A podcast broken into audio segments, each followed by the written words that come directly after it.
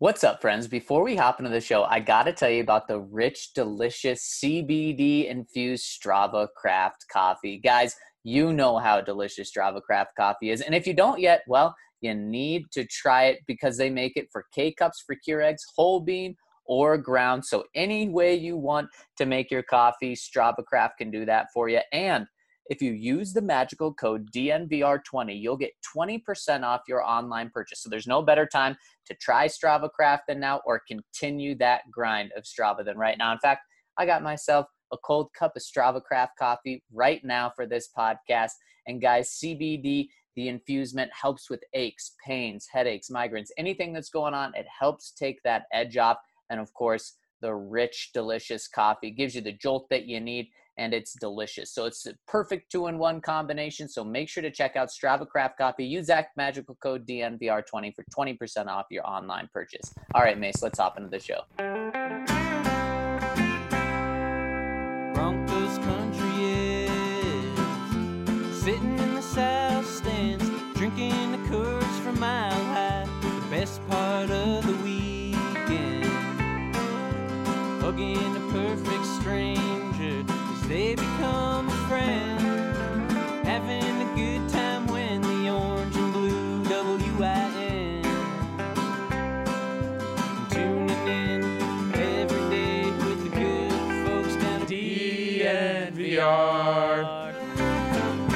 Welcome, welcome, welcome into the DNVR Broncos podcast on this special Tuesday edition of the pod. And before we hop into the show, I got to tell you guys about our presenting sponsor, MSU Denver Online. Guys, MSU Denver puts a dynamic education at your fingertips without forcing you to decide between earning a degree and living your life. Guys, MSU Denver is the Colorado institution providing rigorous and affordable online programs, and they have mastered the art of online teaching and learning. And we know everything is online right now. So might as well go to the experts at MSU Denver Online. They have over 40 online and hybrid programs and 750 classes. So whether you want to take one class or whether you want to finish a degree or start a degree, MSU Denver Online is the way to go. So go check them out at msudenver.edu slash online to see all they have to offer. My boy, Mace, it is the birthday boy. Oh. So pumped to be joining you Oh, on man. this day today. And I know you don't want to make a big deal of it, but happy birthday, Mace. Oh, thank you. Oh boy, yeah. You know, it's funny. The older you get, the less you want to think about the year, or the years that you that you've lived, and the more you just want to say, "Hey, another birthday! It's great." So, it's- I, I the thing I don't want to hear is a, a number attached to it anymore. Just happy birthday. That's it. And so we won't say the number. People can probably figure it out, but it's it's good to be upright, even though this birthday is not what it should be, not what it would be in a normal circumstance. Like I was telling you before we started this podcast, normally on my birthday, I am at the beach or playing golf or Oh, otherwise off that isn't an option this year.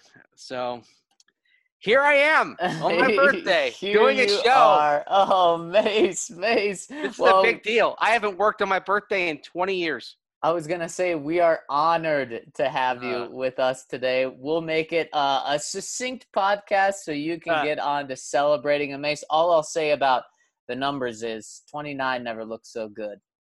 Thank you. Oh, that you're, st- that's you're very that's very kind of you. well, on this birthday Uh. edition, of course, I'm Zach Stevens, joined by my man Andrew Mason, the birthday boy today. And thank you all for rolling with us, and special thank you to Mace for rolling with me on his special day today. And speaking of special days, yesterday, kind of a special day for Bradley Chubb and the uh, social media world surrounding Bradley Chubb. He put out um, hype video. I mean, it wasn't necessarily a workout video because he had, you know, music in the background. It, you didn't really see what he was doing, but a 30 second hype video of him running around and, you know, hitting some uh, some dummies over and running around on a football field saying My knee's feeling good. And so I wanted to talk about not necessarily the video because it was a 30 second hype video, but I want to talk about what we should expect for Bradley Chubb because Mace, when I think about it, I, my head goes every single way. I can't wrap my head around what to think about what we should be expecting for Bradley Chubb this year. So I'll start off with you. Convince me. What I mean, should we be expecting big things? Should we be expecting small things? What should we be expecting from Bradley Chubb in his third year coming off his second ACL injury? Okay, before I get into what I expect, I want to touch on a conversation I had about Bradley Chubb yesterday. And it was talking about which players should the Broncos hang on to most that they say, okay, they can't let go of these guys because Gil Brandt did an exercise about the I think he did the eight players league wide that or eight or, or a dozen players that team shouldn't let go of. And there were no Broncos on that list. But it, it got me thinking, who are the Broncos players that you would hang on to no matter what? That you say, okay, this guy isn't going anywhere, no matter mm-hmm. what kind of offer we get. Number one on my list was Bradley Chubb. Wow. Yeah. I mean, I I hate to do it again, but my mind goes to Bradley Chubb on the defense as well as Justin Simmons would be the second guy, but but he is the number two. He was my Bradley second Chubb. guy on the team Yep. as well. Yep. And then Mhm. and then I go to the offensive side of the ball. Um, and I guess this is kind of putting Drew Lock off to the side because you just you, you don't know yet. And with the quarterback position, you'd probably always choose a quarterback first. But at, outside of that, on the offensive side of the ball, I'm thinking. I mean, it's crazy to say, but I'm thinking Jerry Jeudy maybe the number one. And and why I don't put Courtland Sutton as the number one is the Broncos now have a first round wide receiver and a second round wide receiver to go along with Courtland Sutton, who yes is a Pro Bowler, but uh, it, it's hard when you talk about Courtland Sutton's future with the team. I don't think anyone now is saying he is guaranteed to get another contract with the Broncos just because of the investments they made at the wide receiver position. So that's why I put, wouldn't put him up there. So Mace, yeah, I agree with you. Bradley Chubb would be that guy. Yeah, and the funny thing with Courtland Sutton, he didn't even make my top three. Actually, my third, my third, and my kind of three and three A choices were Dalton Risner and Alexander Johnson. Yeah. And the reason why I didn't put Courtland Sutton there is because it's relatively easy to find wide receivers. Right. It's the one position college football has no problem developing in terms of guys who project to success at the next level. As the Broncos are clearly showing too. Right. They. a- a- but the thing is, there are, are a bunch of teams that are good at developing receivers. I mean, obviously, we can talk about Pittsburgh, but you can go uh, around the league and find teams that have done a good job nurturing wide receivers. Look, Tampa Bay has done an excellent job, and that's a big part of why Tom Brady's so excited to play there because they keep finding guys. But edge rushers, they're they're harder to find. Premium edge rushers. There's a reason why John Elway, with his two top five picks in his now going into his 10th season as general manager, why he has taken edge rusher. It's a premium spot. If you can't get the quarterback, get the guy who can disrupt it, and it's a premium skill set that at an elite level is very hard to find, which is why Bradley Chubb is, is number one on my list. Bradley Chubb in 2018 had 12 sacks. I think everyone was excited about that. Oh But yeah. Thrilled. Let's put let's put this in a historical context. Since the sack became an official 1982, he only the 11th player to get 12 sacks in his first season in the NFL. And just to kind of throw the other names on the list out there. Reggie White, Julius Peppers, Terrell Suggs, Leslie O'Neal, Dwight Freeney, Charles Simeon Rice. Forget about what he was as a Bronco when he was washed up. Think of what he was as a Cardinal and a Buck. And then Jevon Kearse, pretty good career, even though he didn't quite ma- ever match what he did as a rookie. Aldon Smith, who was on his way to a brilliant career, before substance abuse problems derailed him.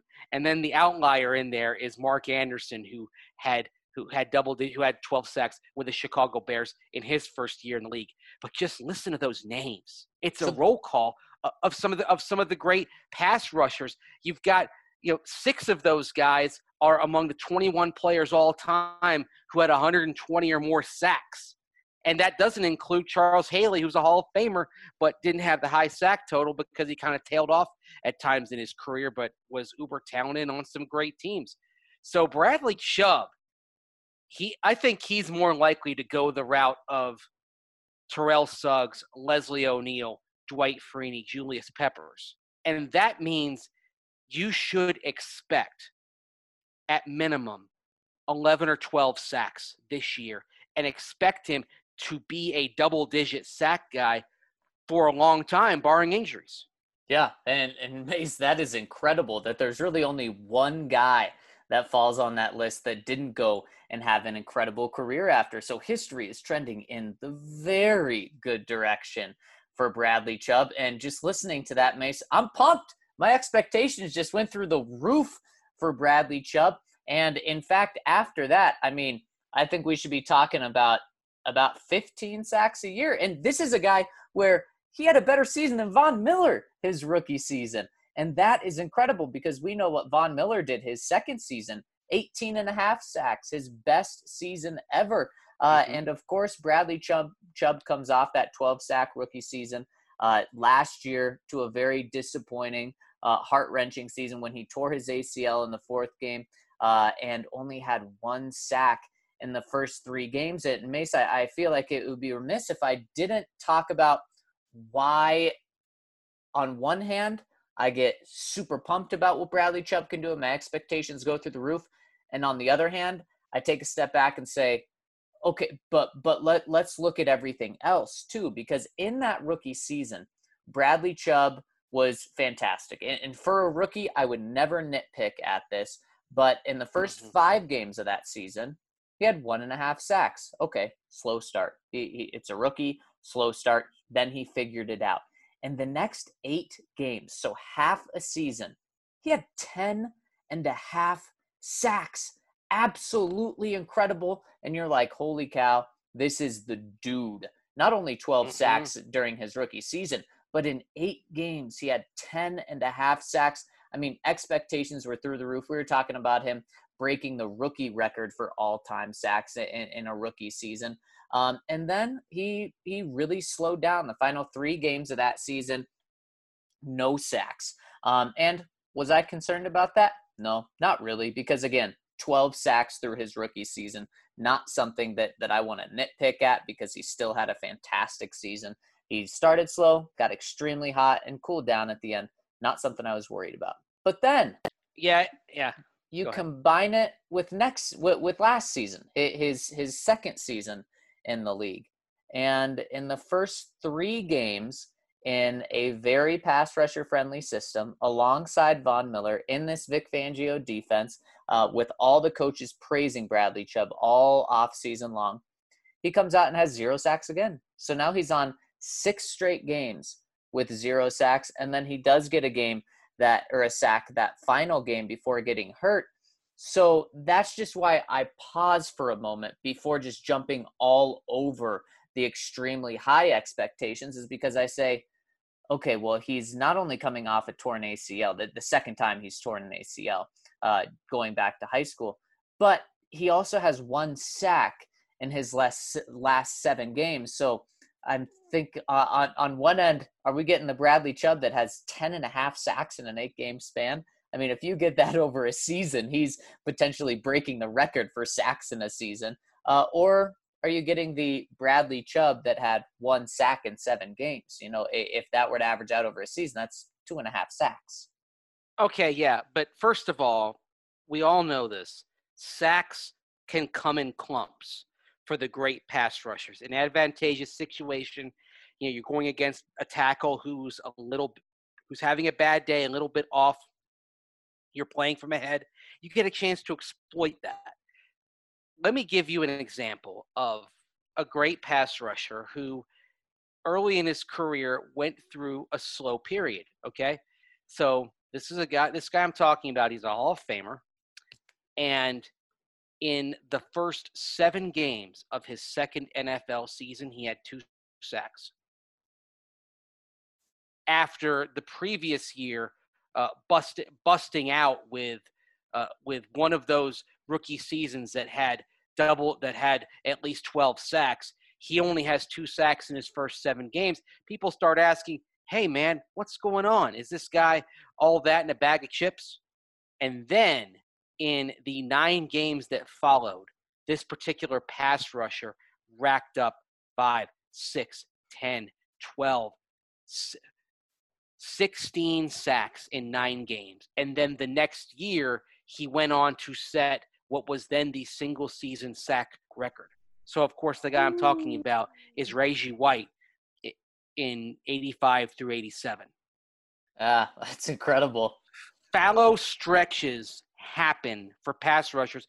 And one thing with Bradley Chubb going back to his rookie season, you can look at the at those three games and say rookie wall.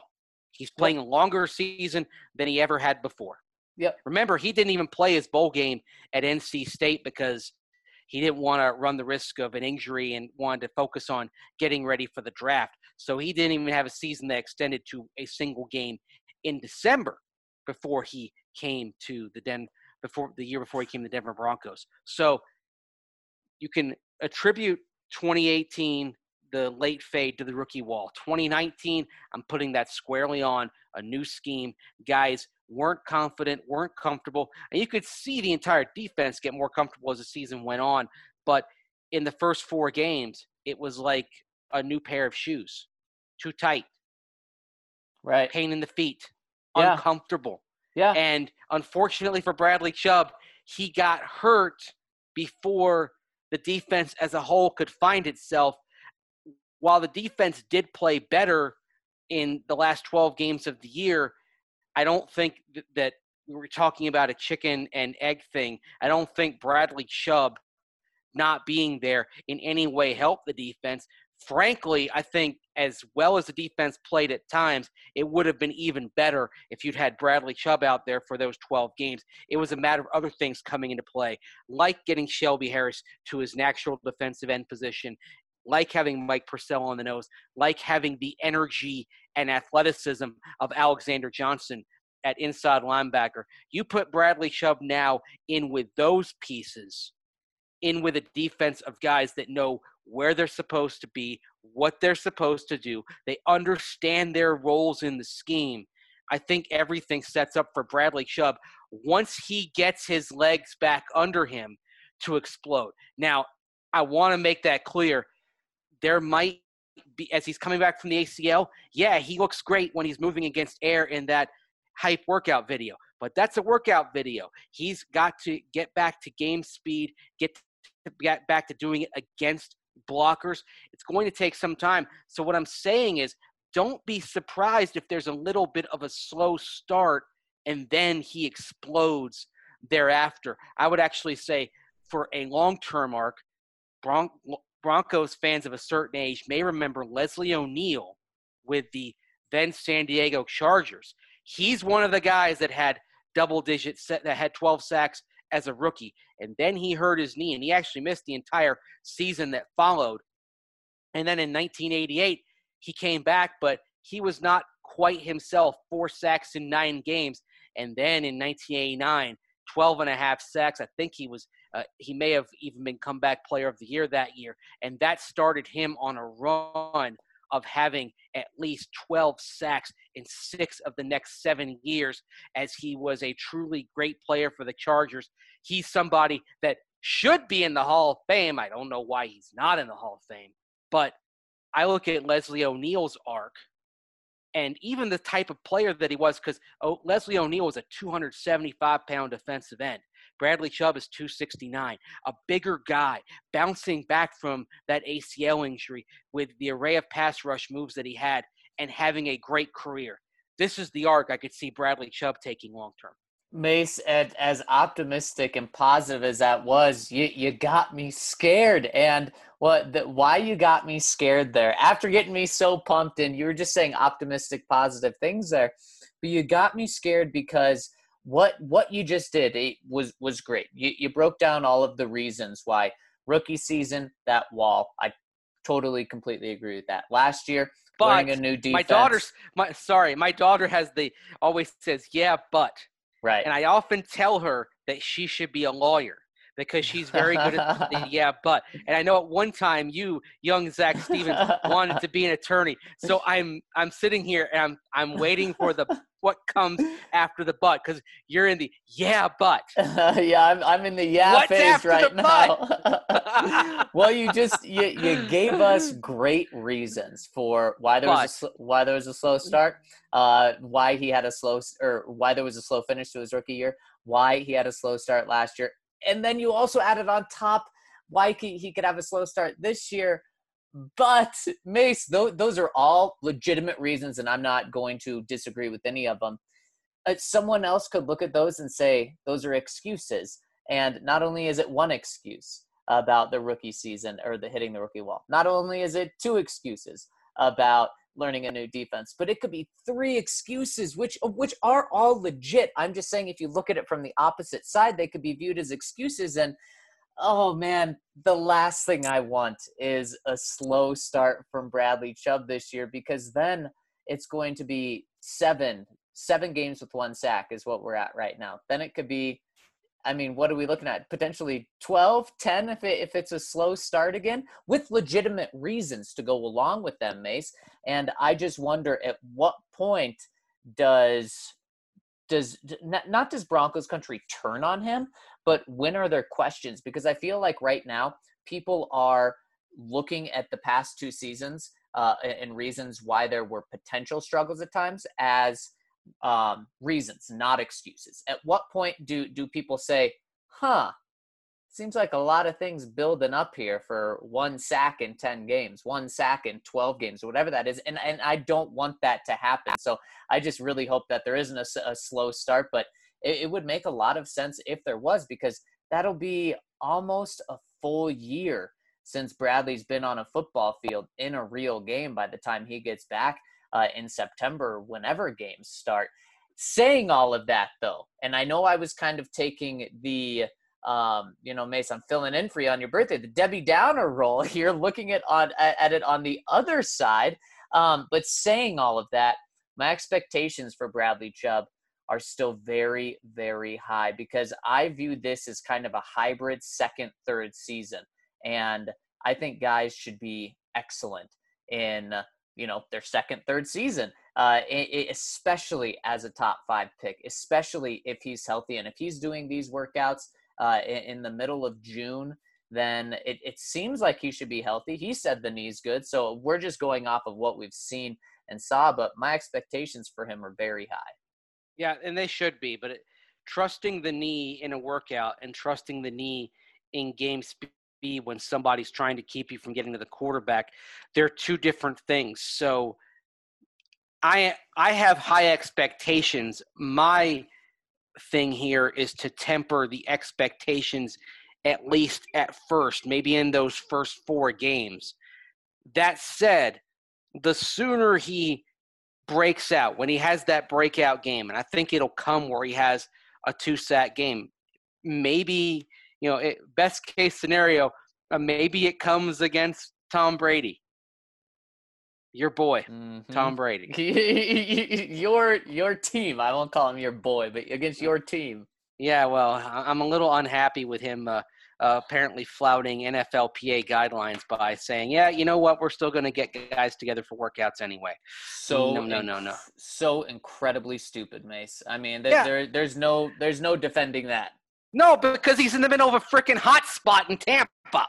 I mean, come on, it is dude, and be and- responsible.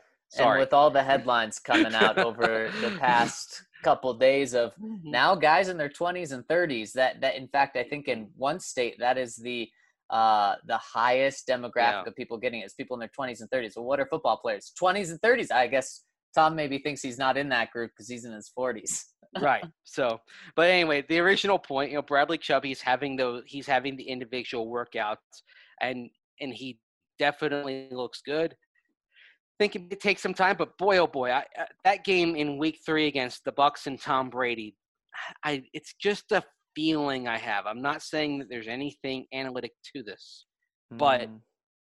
we've talked about how this game could be winnable because there could still be an adjustment period. And we're operating in the universe, by the way, where the season does start on time. I know there's a lot of speculation about how things might be delayed, the schedule might be moved, et cetera. But let's operate in the for today, for this for the for this practice, let's operate in the world where in week three the Broncos are playing the Bucks, and that game isn't like in January or something like that. And that's the sort of game that I think could launch him. And it, there, it, there may be some early frustrations, but once he gets his feet under him, and I think he gets that multi-sack game that announces I'm back, then they're going. I think the sacks are going to come in bunches for him. I say double digits. I say 11 or 12 sacks, and if you hate, if he has that, you thrill because that's putting him among the best pass rushers.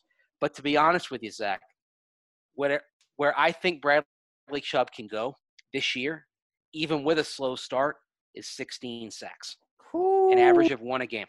Whew, Mace, that gets me excited because you say even with that slow start, and Right. that kind of that kind of backs what I'm about to say in terms of expectations and what he can do. Potentially one a game, or let's say he let's say he does start slow in the first two weeks of the season and takes off the last 14 games and still ends with 16 sacks. That puts him about right on pace with what I'm going to say. Mace, do you remember who Bradley Chubb uh, compared himself to in the pre-draft process at the combine. Who? He said a, a mix of Khalil Mack and Von Miller. So let's look at those two guys. And and you've done a great job looking at historical evidence. Let, let's look at recent evidence right now. Well, and and I'm kind of going to look at second seasons. Really rely on the second season of those guys' career. Of course, we know Well, what- definitely with Khalil Khalil Mack, you, you want to rely on that second season because that first year, remember, he had a lot of pressures, but only Right. four sacks. Right. E- exactly. Exactly. And with Von Miller, we know the type of second season he had, Mace. 18 and a half sacks. Now, of course, I mean, the, the ceiling can be what it is, but why can't he make it there? Von Miller had Elvis Dumervil on the other side, who has taken a lot of pressure off him. Well, Bradley Chubb's going to have Von Miller on the opposite side, taking a lot of pressure off him. Now, year two in Vic's defense shouldn't be that excuse. There, there could be the excuse to a slow start. I shouldn't say excuse, a legitimate reason for a slow start for him. I agree with that, Mace. But as long as as we're talking, it's it's less than four games, then um, then then I view that as a as a legitimate reason. And I think a sack a game, a, a little more than a sack a game, could be Bradley Chubb's ceiling for this year. So I'm going 18 and a half sacks. Why can he not do that? And then to, to look at the other guy, Khalil Mack, he had 15 sacks his second season in the league. In his third season in the league, Von Miller got hurt, only had five sacks, so I'm not going to look at that season. Uh, and in Khalil Mack's third season, he had 11 sacks, but Bradley Chubb hasn't exploded and taken off from his first season yet. So I'm going to go with that big explosion. And, and when Khalil Mack had that, his second season going from four sacks to 15. So I'm saying, I mean, those guys are well, right around one sack, if not just over one sack. That's what Bradley Chubb can do. I, I'm a little hesitant to say he needs to do that just because he is coming off the injury mace and because I do think it's fair to give him a little leeway, like you're saying. So, my question to you, Mace, is how much leeway looking at it before it happens so we don't have to be making excuses. We can say no no no no. We, we talked about this before the season. We gave him this um, reason before the season started. How much leeway do we give bradley? How many games do we give him to have a slow start and to get his feet back under him at what point do we need to be seeing him be this one sack per game type of guy muted we had to have a birthday You know, mute. if yeah. Well, I get. Well, that's why I posted the example of uh, Reggie White having that slow start in his second NFL season. two sacks in seven games and then having 60 in the last nine. So I would actually say I'm giving I'm giving Bradley Chubb eight games. Okay. Eight games.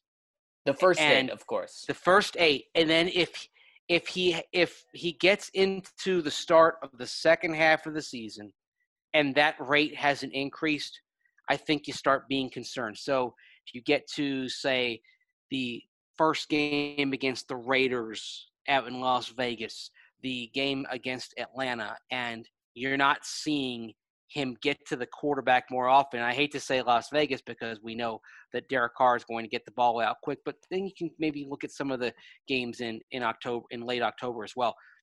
But if you don't see the stack, the sack starting to come by the middle part of the season, then I think you're you're concerned. But That's fair. I'm giving him the first two months, first two months of the season to get his feet under him, get his rhythm right, get his timing right, and then then I think it's fair to to start saying, okay, if it's not if it's not coming by that point, have some concerns, have some worries. Now that being said, don't forget this. For a lot of pass rushers, those sacks are going to come in clumps. I'm glad you mentioned the Khalil Mack example. Khalil Mack has 61 and a half sacks in his career. He's played in 94 games. So nearly half of those sacks, 29 and a half, came in 13 games. So he has 32 sacks in the other 81 games of his career. Wow. Now, remember, he had five sacks in that one game against Denver. But those- yes, I do those- remember that. Those 13 games represent the double digit sack performance, or, or not double digit. Those those 13 games represent the games in which he had two or more sacks. So Yeah. you think about that. You understand they're going to come in bunches. And really, for for Bradley Chubb, you're waiting for the cluster. You're waiting for that two or three sack game. Maybe it's in week one. If it is, fantastic. Then you can set those expectations high right from the get go. It maybe it happens against Miami when you're going against either Tua or Fitzmagic Yeah. but you may have to wait for it to come a little bit. But when that happens, then I think you're going to know that Bradley Chubb is back where you expect him to be, and that is going to be one of the best young pass rushers in the NFL. Well, and I certainly hope it doesn't take eight weeks. I know you and the rest of Broncos country hope it doesn't take eight weeks either for him to do it. But Mace, like we talked about at the very beginning, you're you're taking the long run. This is a long look at Bradley mm-hmm. Chubb. This is not a short play. You're taking the long play here. He's, according to you, Mace, he's the most valuable long-term guy on your team right now. You know, putting Drew Lock to the side here, but it, so if it does well, take Drew Lock. No, wait, wait. Before you say it, Drew Lock, if he flourishes, can be the most long, valuable long-term guy fair. because of, of what he plays. It's just that right now, because we're in the we don't know, we're evaluating, we're we're gathering data about Drew Lock. Right. To- totally we've already fair. we've already had a season to gather data on a full season to gather data on Bradley Chubb and see him and kind of add it up a little bit. Right, right, e- exactly. Uh, and you're you're so if it does take him eight weeks, well, in five years when he has double digit sacks, it, you're not going to look back on these eight weeks and say, "Wow, that was a disappointment." You're going to say, "Yeah, he needed those eight games, and th- and then he exploded." So I think if it takes eight weeks, it'd be a disappointment in the short term. But at the end of the season, you would be looking back and saying, "Okay, look, he, he's on pace to start this season." on fire and then average over one sack per game and be among the league leaders in sacks. So it, that would be okay. You have to see, I, I think you really have to see at least half a season of dominance from him. When I say dominance, it's a sack per game, uh, an, an average of a sack per game. And if you see that, man, you're going into next year saying, holy cow, Bradley Chubb is in the defensive player of the year category. Now, oh man, if it happens though, just at, if you give him a quarter of the season uh, as a reason to why he has a slow start, and then he explodes from there. If you're looking at you know 13 or more sacks, you are feeling extremely encouraged if it comes with a slow start. I think if there's no slow start for Bradley Chubb, Man, I would, and maybe I have too high of expectations for these two guys because last year I thought Von and Chubb were going to combine for 30 sacks and they didn't do that. And maybe I'm still leaning too heavily on those expectations, but I think Bradley Chubb should be around 15 sacks this year if he doesn't have a slow start. Although I, I like you're talking about the half season of a half sack rate. Are you are you saying it has to be the first half or the second half, or can it be any eight game stretch? Because he's already had an eight game stretch in which he had more than a sack a game because from the sixth game through the 13th game of his rookie season, he had 10 and a half sacks before he Yeah. hit that wall at the end of the year. Yeah, I would. I would honestly rather see it. You know what? The only time that that's okay is if it's the second half of the season. Eh, If we see him explode and have 10 sacks in the first eight games and then one in the final eight games, that's going to concern me going into the offseason next year. If he has, uh, you know, eight sacks on the season and it's one sack every other game, then my panic level is through the roof right now. You didn't you didn't draft a guy uh, number five overall to have eight sacks, to have one sack every other game. It's it's the exact same thing with Von Miller. Von Miller had eight sacks last year. Now he did only play in 15 games, but that's you know pretty much one sack every other game. You're not paying him 20 million dollars to have eight sacks. So no, I would not be okay with that. Where I'm okay with eight sacks this season for Bradley Chubb is if there's an incredibly slow start and it's blamed on the injury, uh, getting his feet under him, and then he explodes the second half of the season. Okay, so let me just ref- go through this and say, okay, he has no sacks in the first four games. Yep. He has nine and a half sacks in the next eight, and then he has no sacks in the next four. So he has that stretch of one of over a sack per game, but he has two beginning and end stretch. Beginning when he's working his way up, and maybe the end. You know, for all you know, he could have a, a high ankle sprain or something. That's not okay with you. Nine and a half sacks that way when they all come in an eight game stretch in the middle of the year. Well, if I think you're getting highly. I, I know I'm getting highly specific here, but this is just yeah, you, I think an actual question based on what you said. Well, is there an injury or not? Well, it- let's say a high, because if there let's is say a high ankle sprain. Yeah, and we full- find out. Yeah, we find out the day after the season he had a, an ankle sprain that he was playing through. Because how often do we go into the locker room? I don't think we're going to the locker room the day after the season this year. But how often do we go into that locker room on clean out day and we talk with guys and we find out, oh, and the guy, and they'll admit, oh, I had a nagging, you know, I had a nagging quad injury. I had an ankle injury. Happens all the time. then that won't be one, two, three. That'll be four excuses now uh, for him, and Oh, I wouldn't. see, I wouldn't like the one- way that trend was going. one man's excuse is another man's reason. Right, right. But at, at some point, uh, when it happens Uh-huh. once or twice, uh, like I said, I've been I've been willing to write those off because the, I think those are legit reasons. But if it happens four times in three seasons, I would be uh, you you would know the talent was there. But the fact that you hadn't seen it over a full season, I don't think I'd be going into next season saying 16 sacks is what you should expect from Bradley Chubb. I think I'd be going into the season saying expect eight games of 10 sacks and eight games of no sacks. And I think if we found out that he had an injury at the end of the year, I'd be saying, wow, okay. Then the first four games, he was coming back from the knee injury. The last four, he was hurt. But when he was healthy, it was over a sack a game. So I'd still be on the Bradley Chubb's going to be a double digit sack guy every year express. Mace, you're, you're Mr. Stats and Facts. I can't believe you're, you're willing to throw around these excuses. I, I'm, I'm throwing around facts. yeah, I mean, if a situation like that presents itself, it, it's going to be interesting because I think then you'll have a lot more people um, kind of taking sides, kind of saying Bradley Chubb's the truth, or Bradley Chubb's a guy that's going to ball out for half a season uh, and nothing else. But th- saying all of this, I know I've been looking at kind of both sides to this. Like I said, I think the expectations should be so high. It should be the Khalil Mack in season two when he had 15 sacks, the Von Miller when he had 18 and a half sacks. And I'll give him the legitimate reason of a potential slow start. And I'll go with a sack per game for, and I'll give him a two game excuse. How about that? Let's be at 14 sacks, Bradley Chubb. Let's be at 15 sacks. All right. Well, then I have one more question to ask of you. Because, as Ferris Bueller once said, life moves pretty fast.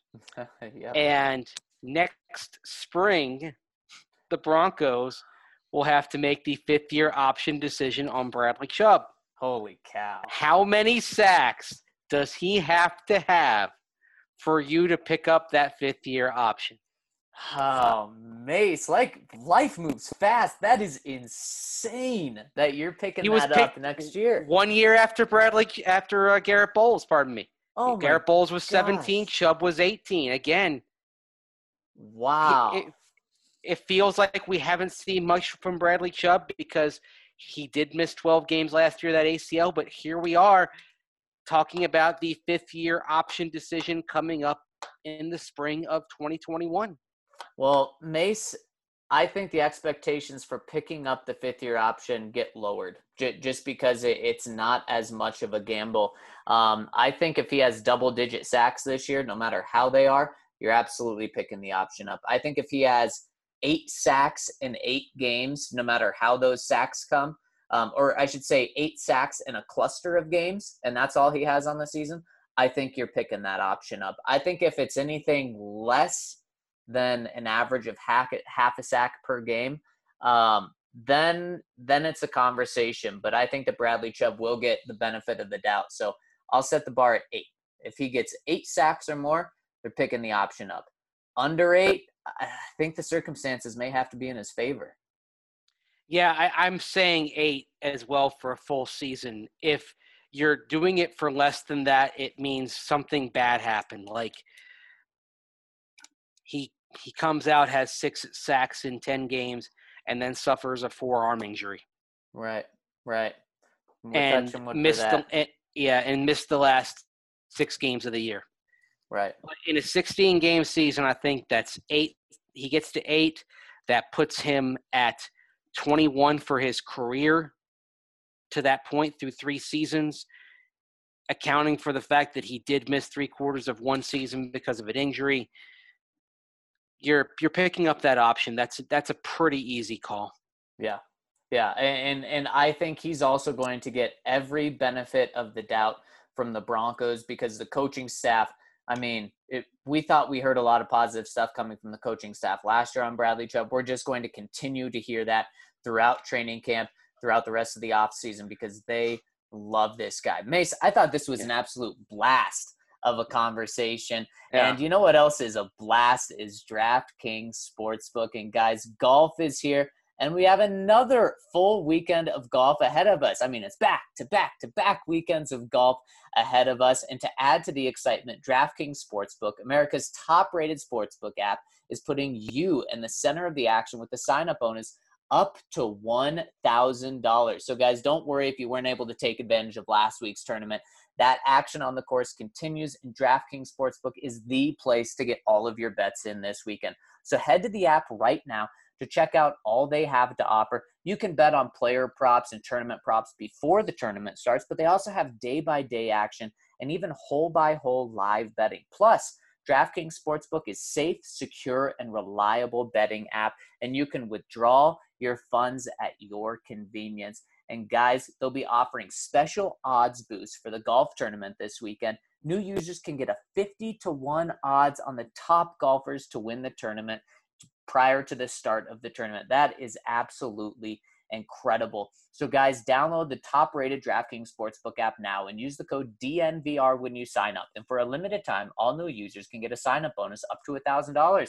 That's right, DraftKings Sportsbook has a sign up bonus up to $1,000. So, don't forget to enter the code DNVR and get that bonus of $1,000 only at DraftKings Sportsbook. Must be 21 or older, Colorado only. Bonus comprised of a first deposit bonus and a first bet match, each up to $500. Deposit bonus requires 25 times playthrough. Restrictions apply. See DraftKings.com slash sportsbook for details. Gambling problem? Call 1-800-522-4700. If you win at DraftKings, you're going to have a little extra money in your pocket, and so you're going to want to celebrate. And what better way to celebrate than with Breckenridge Brewery, the official beer of DNVR. Of course, you can check out that Mile High City 15 can pack at your local grocery store. Of course, at our friends over at Davidson's Liquor Stores in Centennial and Highlands Ranch. If you're in the Denver area, also check out the Farmhouse, the restaurant they've got. Make sure you uh, get down there and uh, you can use the code DNVR and save $5 off your meal. You can even dine in now. You have to make reservations at the Breckenridge Brewery website, breckbrew.com. But you can dine in. If you, but however, if you want just want to pick up, it's easy to do. Uh, 12 p.m. to 8 p.m. Call 303-803-1380 to pick up your your meal from the farmhouse. They'll bring your to-go order out to your car for you. And of course, if you're not in the Denver area, and you want to find Breckenridge brews, make sure you use the Breck Beer Locator on their website to get some of that Strawberry Sky, Avalanche Beer, Colorado Core, and much more. I was able to get some Strawberry Sky out in Wisconsin last week thanks to the Breck Beer Finder. And of course, if you're in the if you're anywhere, try to get that 15 can sampler. If you can't decide what you want, me, I'm gonna go for Strawberry Sky all day. But if you just want a little bit of everything, try some of their different varieties. Get the 15 can sampler. You can find that through our friends over at Drizly Breckenridge Brewery, the official beer of DNVR. Nice. What's the what's your birthday drink of choice? Uh it's a cocktail. Ah, It's a it's a cherry mule. Um, I actually, uh, when I was in Wisconsin, I was able to replenish my supply uh, Dork of uh, Door County Cherry Vodka from Central Standard Distilling in Milwaukee, which I learned about when I was at a Brewers Braves game last summer and had a Wisconsin Mule, which was made with this cherry vodka, and it was insanely good. And I had another, and I was just kind of floating on air as I went to my seat to go watch the Braves beat the Brewers that night. Uh, brings back such memories. But uh, yeah, I'll have a cocktail and wish that I was watching baseball tonight. oh, seriously, this is is this the first uh first birthday where there hasn't been baseball on? Uh, it's the first that I can remember. Now, that being said, I, there was a baseball strike in 1981, but I was turning five years old. I really didn't care all too much at that point.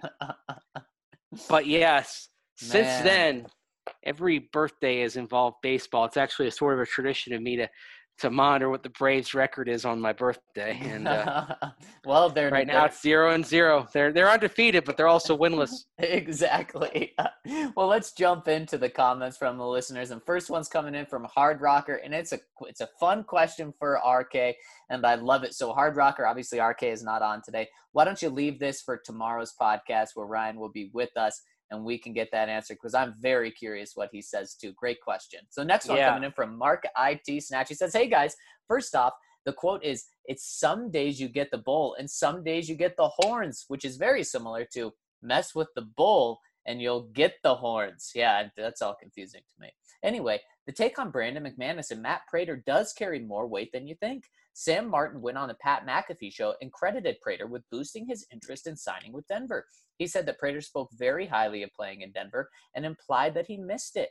Given the way he left Denver after his issues with alcohol, could this be a, a prodigal son type of return? And further, would John Elway and Joe Ellis be willing to give him another chance? Threes from Mr. B. Okay, let's let's uh, let's let's answer that before we move on to the rest of it. Um, I understand that he misses it, but I would also say this: that uh, Denver was not the best place for him, and Matt Prater has really straightened his life out since he moved on to Detroit. So, I would say it's not the best idea. Yeah, and I just I think Matt would kind of also take that approach. Uh, Mhm. Detroit has been a good place for him, and I just I wouldn't expect him to come back here. Yeah. Um, he goes on says, and finally, are there other media members that cover other teams, particularly in the division, that you enjoy meeting up with leading up to and during the games? If so, any shout outs? Mace, you got any? Well, there's been so much change among the press corps around the AFC West that a couple of people that I, I like have uh, moved on to other things, other teams, uh, etc. So, uh, not really any, not really any shout outs right now. Um, just changed too much. The Raiders going to Vegas, I think that that's obviously changed their press corps. The Chargers leaving San Diego changed the complexion of that, and uh, Kansas City. It seems like they they cycle through beat writers at a pretty at a pretty breezy clip over there in Kansas City. So right now, not not really. They're they're most of the people I know are. Uh, I still know some people in Carolina that cover the Panthers. Um, in particular, one guy I'll give a shout out to is uh, Darin Gantt, who works for Pro Football Talk, but he's there at every Panther home game, and uh, he and I sometimes have some witty repartee on uh, on Twitter. So that's my shout out for today. There we go. D- Darin Gantt, you said? Yeah. Friend of the show. Love it. Love he, it. He's a he's a he's a professional wise ass, so he fit right in. Next one coming in from Breck Dree says, Hey gents, after y'all talked about the Madden League yesterday, it reminded me that I'm starved for competition and rivalries. Just thought it would be fun to start a league that battles other teams' podcasts, i.e., that garbage Raiders pod would be fun. Yeah, that'd be Oh. a lot of fun, Breck Drew. Uh, you want to start that up for us? Uh, and RK9, hey, anytime Mace wants to play, can definitely be with us. You don't want me to play because I'll bring down eh, I'll bring everybody down. The only way we could do it is if we did a best like in golf a best ball format because then if we did that you you could cover me up a little bit. So and Mace, uh, I, I think you may be covering me up. You may be bringing me up. My team right now, I believe, is one in ten. I would say that's good. and I, mean, think if we- Ryan's below yeah. five hundred. if we now if we want to go retro and do like a Tecmo Super Bowl league from the 1990s, I'm your man. Ah, there we go. Yeah, the, the thing is, vi- yeah, I really stopped having time for video games a long time ago.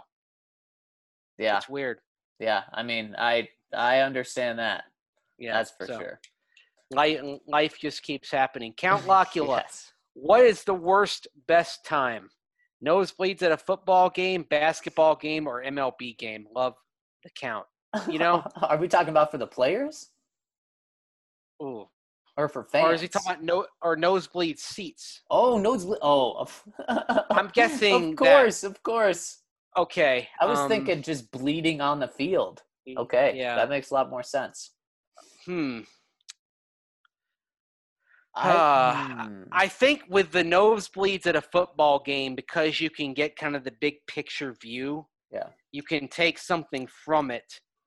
It's not terribly enjoyable, but I, I'd say probably football, then basketball, then baseball. Baseball. The thing I find on baseball is I want to be kind of in the in the second level. There's at, at Atlanta's park, Truist Park. They there's their second level is some club seats, but also some general seating as you get down the fir- like the first and third base side, and the first base side in particular because it's in the shade. I was last time I was there. We were walking around. I was telling my wife that uh, when we retire, that's that's where I'm getting my season tickets. is right over- Is right over there on the first base side at the bottom of the second level where it's still under the shade, but you got a great angle and you can you can and especially in the era of the shift, you can see the positioning a lot better. yeah, yeah. I, I I like that. I, I'm gonna agree with you about football being the best. Then I'm gonna go baseball second, uh, and basketball third, just because I think that wh- when you are close to basketball, man, it it's so fun. The the the energy is electric. So that's why I'll put basketball um, last for being far away, just because when you're close, it's so cool. Yeah, that's a good right, yeah. question, Count. That, that's a very good question. Orange and blue all over. Have a potentially fun game to play over the next few days. The Rona 2 swap. Basic idea is if a position group all got COVID and another position group had to take over, how would they do? Must go beyond touching wood on this one. Go ahead and just hold wood the whole time. For today, O line and D line. Could be better. The O line playing D line or the D line filling in and playing O line. Any particular potential standouts or liabilities? How often we hear holding defense number 72? Thanks as always, gents. And before we get to your answer, Zach, Oh my gosh. I covered arena football for a long time. And for a good chunk of that time, arena football was a two way sport where you had six of the eight guys on the field play both offense and defense. And the late Tim Marcum, who was the all-time winningest coach in the Arena Football League history, he had a habit of of making sure that his two tackles, because you have three offensive linemen, two tackles, and then the center. Okay. His center was usually an offensive lineman who'd then go play on the nose on the defensive side because he felt like the skill of snapping the ball was the most was the most important thing to have. But then the other two offensive linemen were, were that also played on the defensive side. They would be defensive players in terms of their background because he believed it was easier to teach a D lineman to be adequate in pass pro than an O lineman to rush the passer. Really? Yes. Wow. I was thinking, I mean, be- before I gave my answer, before you said that, Mace, I was thinking easy. Give me the offensive lineman to play defensive line because you're just kind of, you're kind of being big. You just plug in holes, maybe a little push, as opposed to the opposite of a defensive lineman having to actually kind of learn technique. That's kind of funny. He looked at Mhm. the opposite way. And the other thing is that most of these guys in high school play both ways anyway.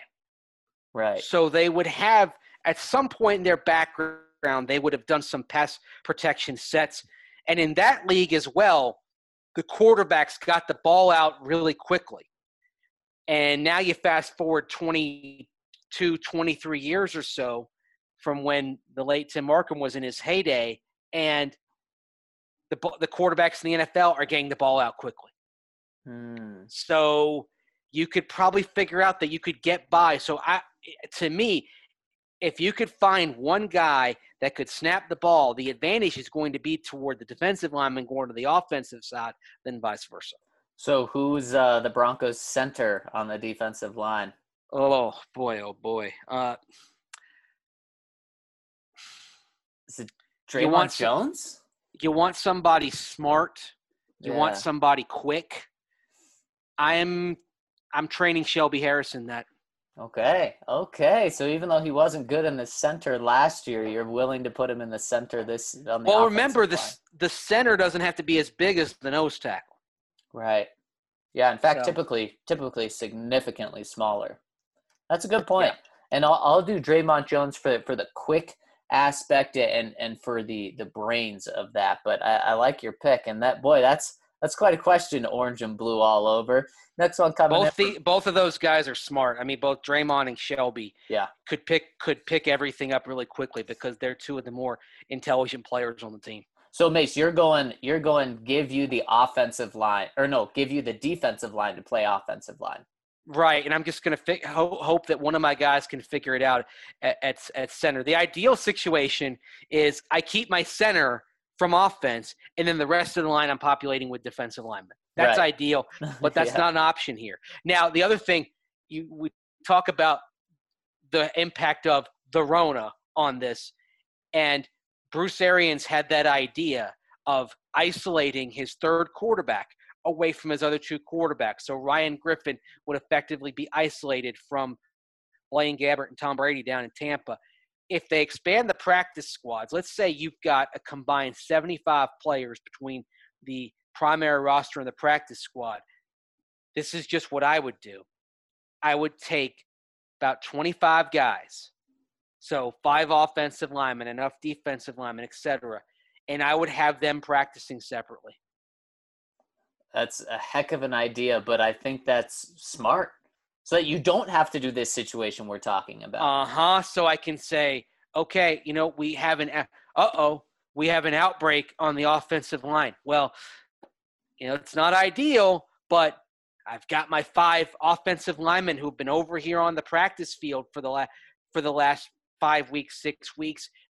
They know our scheme. Now, the other thing is, if you're going to truly protect them, they have a separate locker room, which, by the way, you can do at Broncos headquarters. They have two locker rooms over in that uh, two locker room spaces. And if you take out the wall, one big locker room over in the field house. So you can have a separate spot for them. You can even say, okay, my off my young assistants, my you know the offensive and defensive assistants, the guys who are usually kind of the film cut up guys on a team, that they are coaching in person this 20 these 25 guys that are off on their own and the rest of the coaching staff are working with the rest of the team and you're you're obviously doing a lot of zoom to kind of get everybody on the same page but and i'm not saying this is ideal but you've got to be creative and i think bruce arians by suggesting that with the quarterback he got me thinking on something that might allow teams if they do expand the practice squads to have something where they can replace guys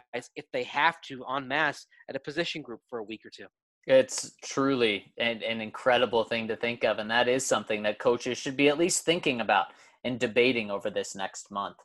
Next one coming in from Onion Booty Bronco. Howdy, Ryan the Lion, Mace the Interface, and Zach and Cheese. Great nicknames there, Onion Booty. We've talked a lot about the offense, defense, and special teams, but what's the scouting report on Drew Lock's girlfriend? She seems to have a kind heart and a loving bosom for alignment, the wearing head. Those are, at least, Onion Booty's criteria for intimate champion or companionship.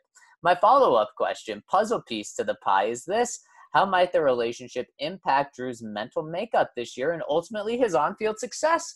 Though only in his sophomore season, it's a defining year for his career. Don't you love a good unintentional rhyme? I didn't even pick up on that.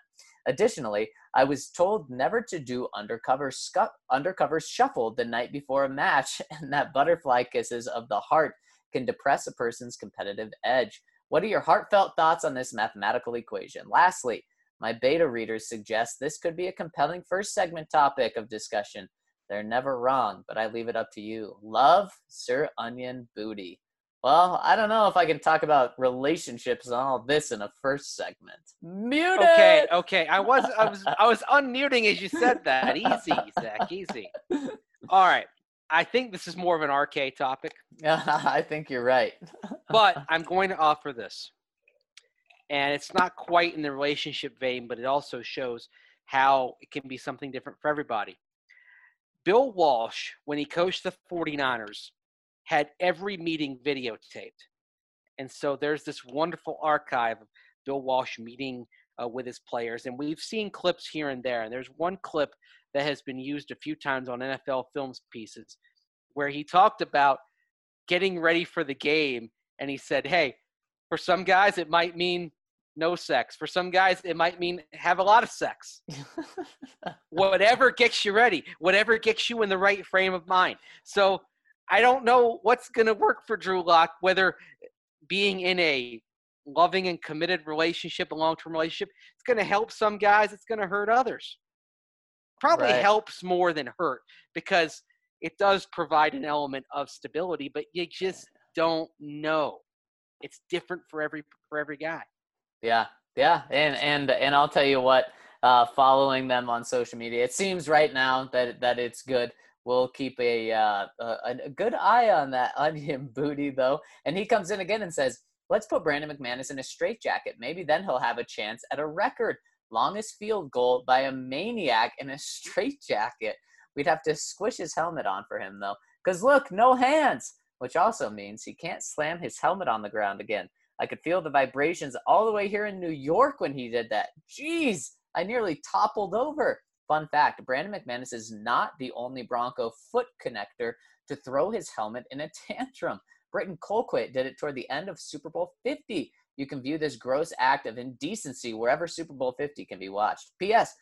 When I watched Straitjacket, or when I Googled Straitjacket for correct spelling, one of the options that popped up was Straitjacket for sale. So, I can confirm there's indeed a market for this type of thing. With love, again, Onion Booty. Or should I say, Onion Booty? Like Natani Booty. love it. Oh, oh, man, yeah, I do remember the thing with Colquitt. I, I saw that uh, when it happened. I'm thinking, dude, you're about to win the Super Bowl. Yeah, But- Mace, remind me because I don't remember when. When did it happen? It was late in the game. I think it was his last punt, if I'm not mistaken. Did he mess up, or was he frustrated with someone else? I think he was frustrated with himself. Wow. Yeah, seriously, you're about to win the Super Bowl.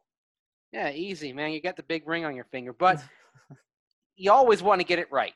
You're a pro. You want to get it right. It's one of the reasons why Britton Colquitt has lasted a decade in the league and counting. And uh, uh, he's the only Colquitt kicking, by the way, now I believe. Yes, he is. He is. uh, Dustin Dustin uh, no longer with the Chiefs.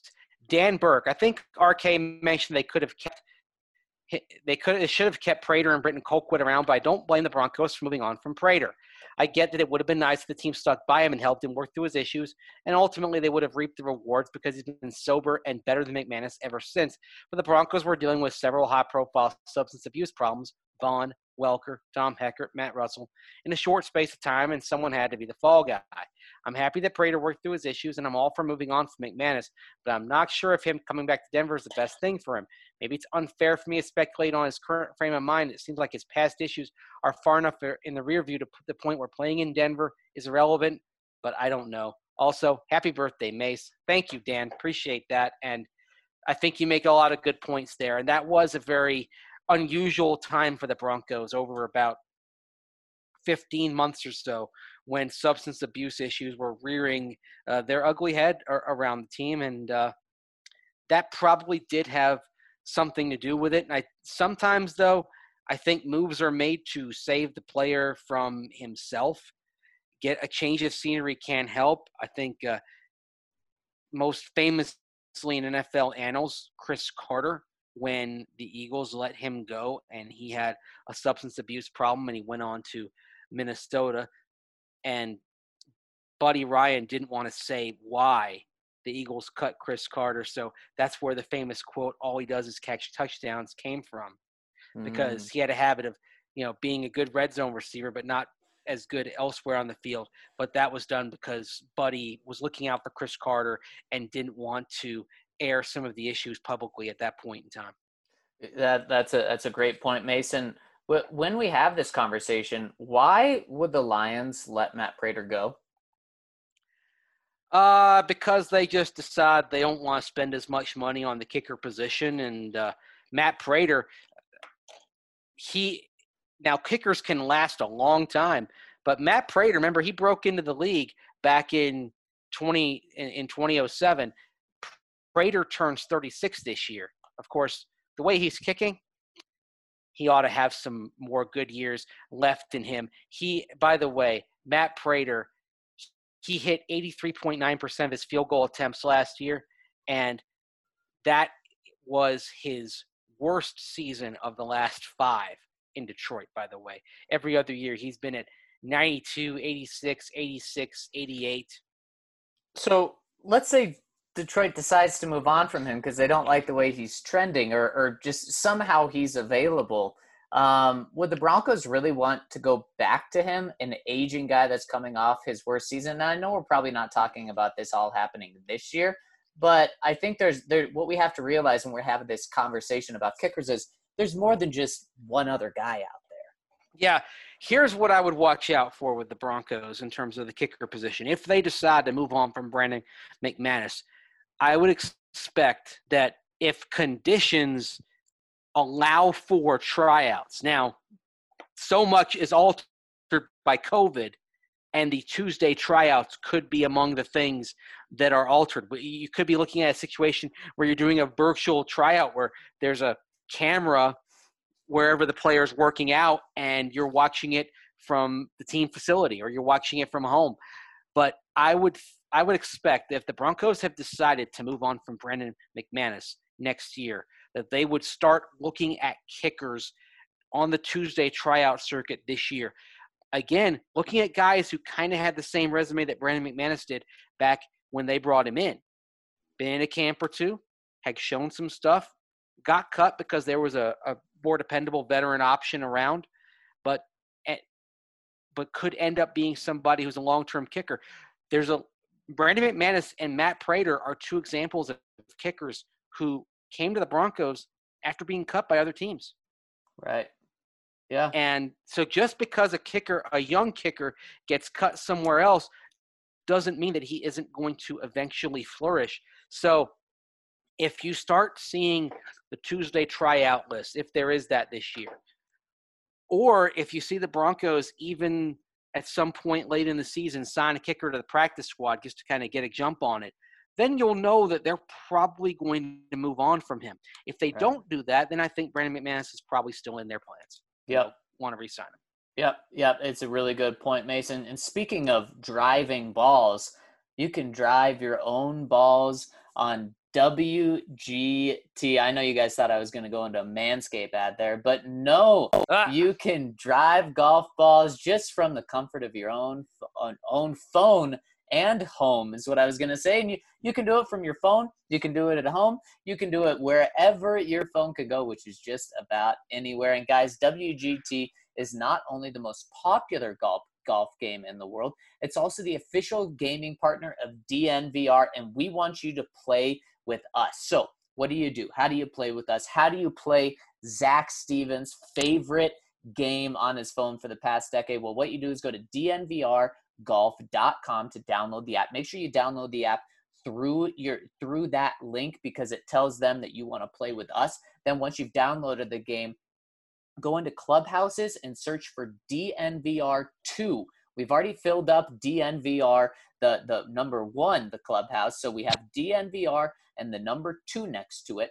Join that, and it's just like you're in the DNVR clubhouse as well. You'll be in all the tournaments that we have bi-weekly. You'll be on the leaderboards. Uh, so it's it's all the exact same. And guys, one of the reasons I love WGT golf so much is because you can play real courses like Pebble Beach, Bethpage Black, St. Andrews, Bandon Dunes, Wolf Creek, and so many more. And you get to compete to compete head to head with with people in DNVR, with people in the DNVR community, and you can use any brands you want, including Titleist, Callaway, TaylorMade. There's so much to offer on WGT Golf. It's not only a blast, but it's realistic. It's a perfect combination. I love it. So download it at dnvrgolf.com and play with us.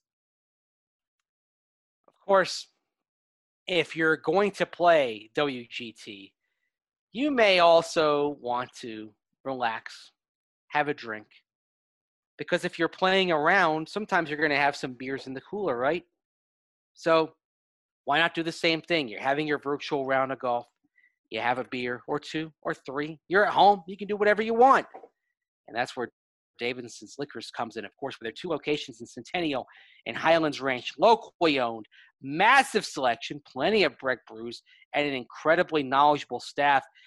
You go to the Davidson's store, you go to either, I go to the one in Centennial, and they've made it a safe experience in these pandemic impacted times.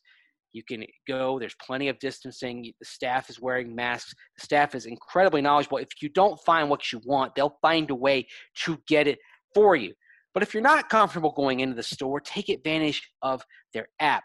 You can or you can order for delivery. You can order to go pick it up yourself.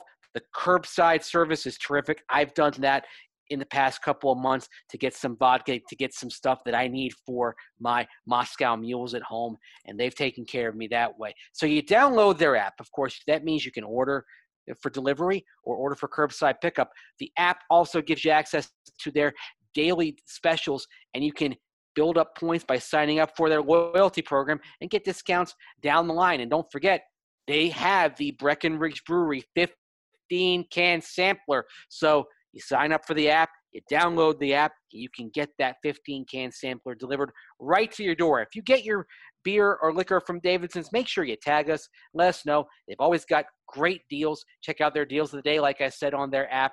And like I said, they had, if they don't have something, talk to them. They'll find a way to get it for you. They will do special orders. Davidson's, Centennial, and Highlands Ranch. Mace, a lot of kicker talk coming in. More kicker talk from Thick Fangio. He says, I'm shocked by the stats on McManus. I remember him being pretty solid from the low 50s, but regardless, the stat that y'all are forgetting is he ranks number one in the league in being handsome. Remember, you can't spell McManus without hashtag MCM and also anus. Wow. Also, Whoa, since whoa, Mace's whoa, whoa, whoa, whoa. it's true. Man. You have MCM, A N U S. Oh. well, well. But yeah, Brand McManus is a handsome man. yeah. there's no doubt. Hashtag Man Crush Monday. he goes on and says, Mace, I don't think you'll like this one. He says, also, since Mace is gone, every time I trash Carolina barbecue sauce in quotation marks on the pod, I will say it. It doesn't qualify as barbecue sauce. It's cookout sauce at best. And I feel that it is disrespectful to the fast food chain's signature sauce with the same name. That is all. Love y'all and stay thick. Wow, Mace, that was quite a blow.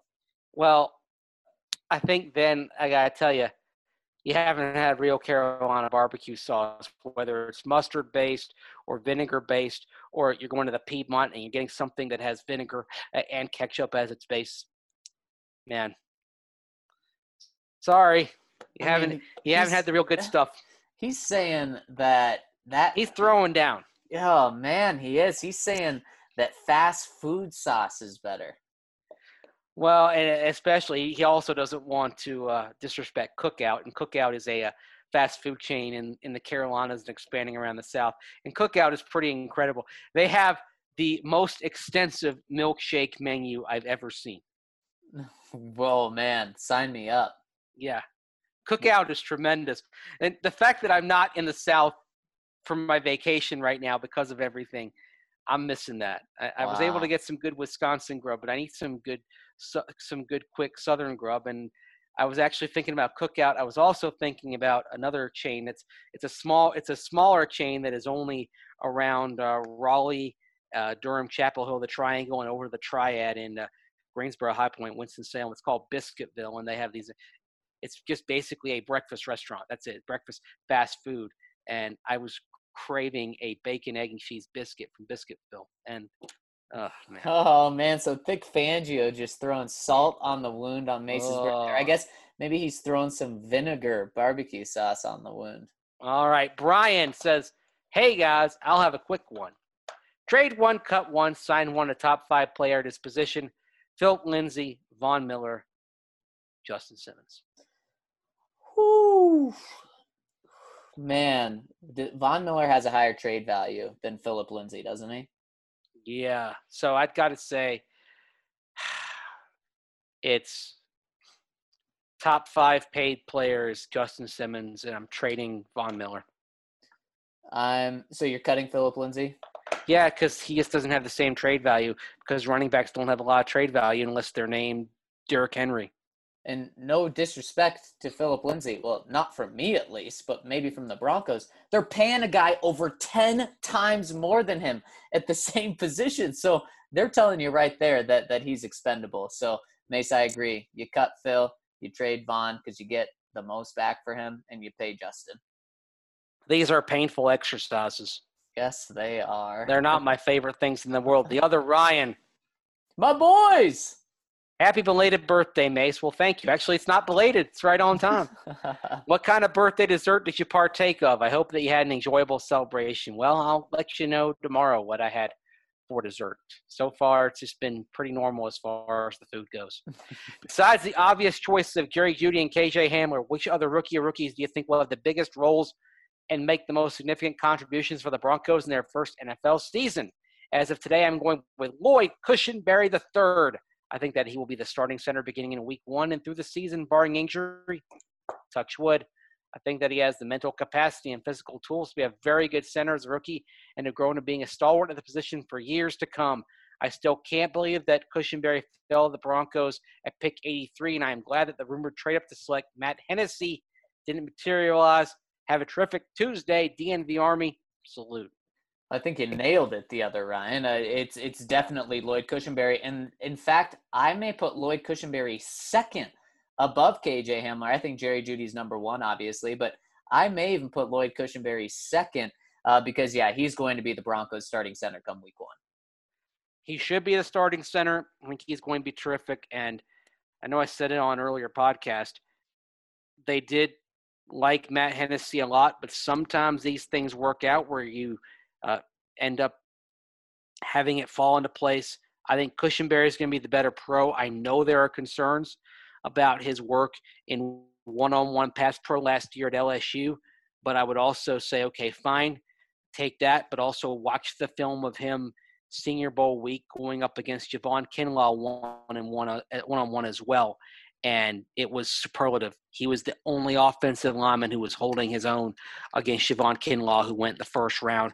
So that augurs well for his chances of being able to hold up against some of the better pass rushers on the interior in the NFL. I'm excited about Lloyd Cushenberry. He's going to be a great pick for the Broncos. Completely agree, Mace. Next one from Mile High Magic 79. What's up from sunny North Carolina, guys? Man, we're really having a Carolina day on your birthday, Mace. Every day should be a Carolina day.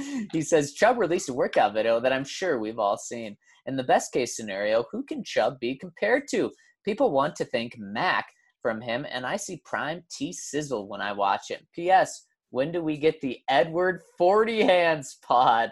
Oh my god! i I'm glad uh, you recognize that. I'm like E40H. What the hell is that?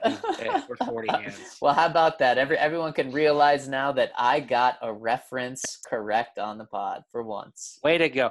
You know, I think Terrell Suggs is actually a phenomenal comparison, and Terrell Suggs is also in that club of which Bradley Chubb is a part of guys who had 12 or more sacks in their rookie seasons. Mm. How how would that be for a, a, career, Terrell Suggs? Oh my gosh, if he has the Terrell Suggs career, first of all, it's going to the Hall of Fame. Yep, it would be an incredible career. Oh my goodness, Terrell! If and Terrell Suggs was 265 pounds, so sort of like we talked about with Leslie O'Neal, somebody who is a bigger edge rusher, but able to have an impact. Uh, Suggs was, uh, I believe, four pounds lighter than uh, Bradley Chubb is playing at right now. And the thing with Terrell Suggs, though, is that he had a great career, but he accumulated the sacks over time. He got to 139 sacks over 17 years. T. Sizzle actually had one, two, three, four, five, six, seven seasons of double digit sacks in 17 years. And they were spread all over his career. He had double digit sacks his first two years. He didn't hit double digits again until he had 11 sacks in year eight. So this is where you start evaluating other things like tackles, like their work against the run, etc. And it's a good comp because T Sizzle, even though he wasn't always racking up huge pass rush numbers, was always effective against the run. And Bradley Chubb has that same capability as well. Yeah, oh man. it would be a great career because he's a seven time Pro Bowler, Hall of Fame player. It, I just actually don't see it being the same type of player because Bradley Chubb does need to be consistently getting after the quarterback, and he does need to have more double double digit sack seasons than not, though. That's kind of shocking how many uh, how many seasons Terrell Suggs didn't have double digit sacks. Okay, yeah, but he so I mentioned the seven seasons of double digit sacks, and he never had higher than 14. So he, in, in terms of a 16 game season, he never had that sack a game pace. But he did have a bunch of years where he had eight sacks, nine sacks. In fact, he had those seven double digit years, but then he had another one, two, three years of or four years, pardon me, of eight or more sacks. So that's 11 seasons of eight or more sacks. And again, spread all over his career. He had an 11 sack season in year 15. Yeah, it's incredible. Mm-hmm. That is incredible. In his second year, he had 10 and a half sacks. So if we're comparing that to Bradley Chubb, you have a range of 10 and a half from Terrell Suggs to 18 and a half to Von Miller you realize he even had six and a half sacks last year when he was with the Cardinals, and then got cut and ended up with the Chiefs. Wow. Yeah.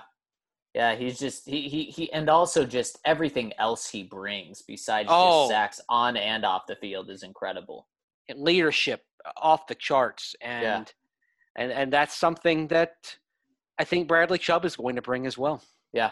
I think so as well. And Mace final one coming in here from Nurse Dave. He says, "Hey gents, I'm seeing a disturbing trend of more and more COVID 19 cases at my hospital in the Bay Area and across the country. Also, I now see the MLS suspending the season for 30 days due to the virus. So, what are the odds that the NFL doesn't have a 2020 season? Sadly, I currently place it at 50 50, given the amount of support staff that is required to put a season together. As much as we all want to move on, with each passing day, the season seems less likely than more likely. And lastly, if the season is canceled, how does the 2021 Broncos look different from the canceled 2020 Broncos? Stay safe, gents, and wishing the best to this awesome community of listeners and fans. Thanks for keeping me connected to my home state of Colorado, Colorado and remember to wash them hands. Well, Nurse Dave, first off, thank you so much for everything that you're doing. You are the true hero, and you and your coworkers are the true hero in this time. And thank you so much for for keeping everyone um, safe as safe as possible during this time. And thanks for putting everything you have on the line, especially especially in the Bay Area. So we're just honored that Mhm. you're rolling with us. Um, and it it's a great question, uh, Nurse Dave, because I, man, two weeks ago, I would have said the NFL season is definitely happening. Maybe would have said uh, without fans, and it, and it would certainly look different. But now I'm with you. Each day that goes by, um, and it just COVID gets worse around the country. Fortunately, in Colorado, it, it's not getting much worse, but around the country, it is getting a lot worse. It, it does make me worried about about the season and, and where we're going. And uh, this next five weeks before training camp are going to be very telling. But certainly, even if they start training camp, just like you noticed with the with the MLS, it doesn't mean that you know full steam ahead, nothing's going to stop them. Yeah, and I have to be honest with you. I, I go through periods of being op- optimistic and pessimistic, and I'm trying to kind of split the split the difference here. Um, I'm in kind of a pessimistic spot regarding uh, the the NFL right now. Not only because of the spate of positive tests that we're seeing for football teams that are gathering on the college level for work for workouts and all that, but also just from being on the road uh, the last week. So we were going to my brother-in-law's house, but uh, we had some stops along the way, and um, on Friday, the first Friday we were out, we were at one of my in-laws' places in Mason City, Iowa, and we went out to pick up dinner and go inside the dining room of the restaurant. And in this restaurant, it was not at half capacity. You did not have tables marked off. It was shoulder to shoulder, packed to the gills, and I didn't see a mask on anybody on the staff. Yikes! And Yikes! there were other stops where I saw similar I saw similar atmospheres. My brother-in-law and I were the literally the only two people in there wearing masks to pick up to pick up our meals. Um, it's I I I just I'm I'm not getting a good feeling about where society is going, and unfortunately, that's going to help determine whether the NFL plays or not. And there's only so much control. And while the NBA can go into a bubble, and I think the NBA can make it work, there's a big difference with 35 people per team and what you need from the NFL. We talked about the notion that you might have to have expanded practice squads. So let's start with 75 players. I don't I mean I could do the the exclamation, but we're talking about something serious here, so I didn't really want want to do that. I didn't think it was appropriate. I wasn't going to yeah. call you out on it. Thank you. So 75 players. Teams have got 20 to 25 coaches. Let's go on the low end and say 20. So that's 95. And then you have equipment staff, training staff, operations, doctors. So at minimum, you need you need 110, 120 people. Yeah. To uh, realistically, let's say minimum 110 per team. So that's that's basically three NBA teams. And you'd have to find some if you did the bubble thing, and I don't think the bubble is something that would be palatable for anybody for five for five months. With the NBA bubble, you're talking about having it be for two months or Right. two and a half months if you make the finals. That's the maximum. Uh, not so much with with the NFL. So, yeah, I think they will find a way to start the season. I don't know that it's going to be completed in a way that is going to be traditional. That said, I still somehow think that they're going to be able to get enough games in to have a legitimate season. All right. The Well- the NF the NFL has the luxury of watching other leagues go first, which is also why I wouldn't at all be surprised, Zach, if they decide to maybe even push back camp a few weeks Yeah. and say because then they would have a chance to see if MLB the NHL, NBA, if they can get their league started to see what's going on, to see how the landscape looks, and then make adjustments as necessary, and also take the time to be fully prepared. And full and full preparation means accepting that you might have to shut it down for two or three weeks at a time. Right. Right. But I Yep. think they will find. I I'm going to say this. I think it's I, I'd say 50-50, but I'm going to bet on the 50-50 that they find a way to get the season in. And also something to consider as well. If a vaccine can happen by the end of the year and it can be in wide distribution pretty quickly, then there it might be later, but therein lies your opportunity to get everyone vaccinated and certainly have the season work out for a postseason and a Super Bowl. So Well, I think there will be there will be a 2021 season in some form, and there will be a champion, but uh, it's going to look unlike anything we've ever seen.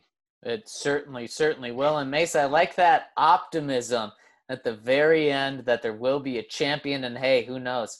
Let's end it very optimistic and say could be the Denver Broncos, the Super Bowl champions. And that'll do it for us today. And guys, before we head out, I got to tell you about Green Mountain Dental Group.